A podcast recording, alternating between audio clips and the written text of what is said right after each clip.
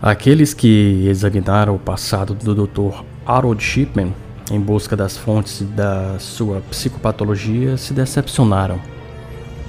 Sim, sabia-se que ele era extremamente apegado à mãe e profundamente traumatizado por testemunhar sua lenta morte por câncer quando adolescente.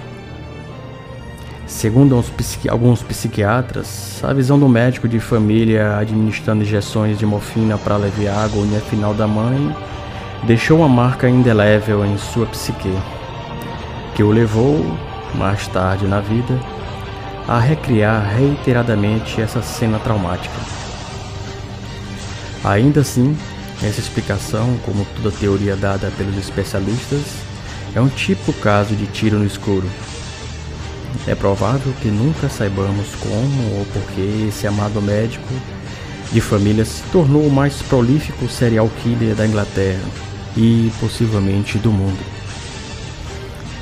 A parte de ser um rapaz solitário, que certos professores consideravam meio esquisito, não havia nada de aparentemente anormal em relação ao jovem Shipman. Foi só quando se formou médico e começou a estagiar na cidade de Todmorden, ao norte da Inglaterra, que mostrou sinais de distúrbios psicológicos.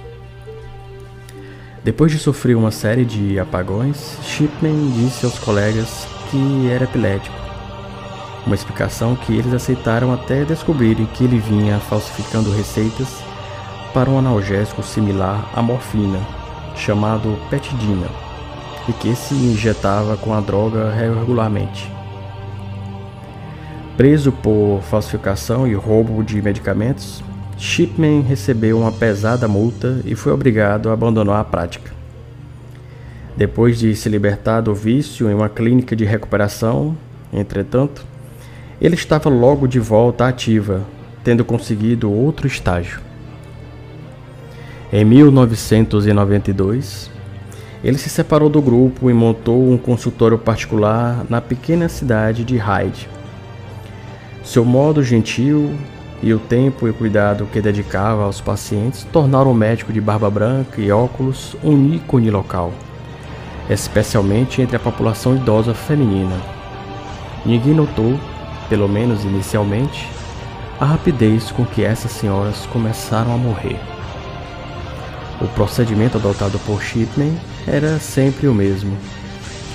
Fazia uma inesperada visita ao domicílio de uma paciente razoavelmente saudável, matava com uma injeção do analgésico de acetilmorfina e ia embora. Mais tarde, geralmente respondendo à ligação desesperada de um parente que descobriu o corpo, retornaria e assinaria o atestado de óbito atribuindo a morte a causas naturais.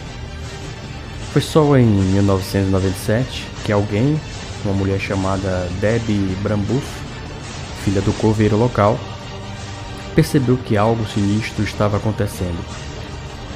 Perplexa com a alta taxa de mortalidade entre as pacientes idosas do Dr. Shipman e com o fato bizarro de que seus corpos eram invariavelmente encontrados inteiramente vestidos e sentados em suas poltronas favoritas ou descansando em um canapé, a senhora Brambuff compartilhou suas suspeitas com outro médico local, a doutora Susan Buff. Pouco tempo depois, uma investigação estava em andamento. Mesmo ciente de que as autoridades tinham começado a examinar os atestados de óbito de seus pacientes, Shipman não pôde parar de matar.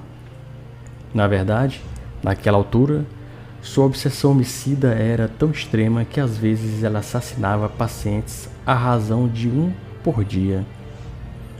As causas psicológicas subjacentes que finalmente levaram à sua prisão são controversas.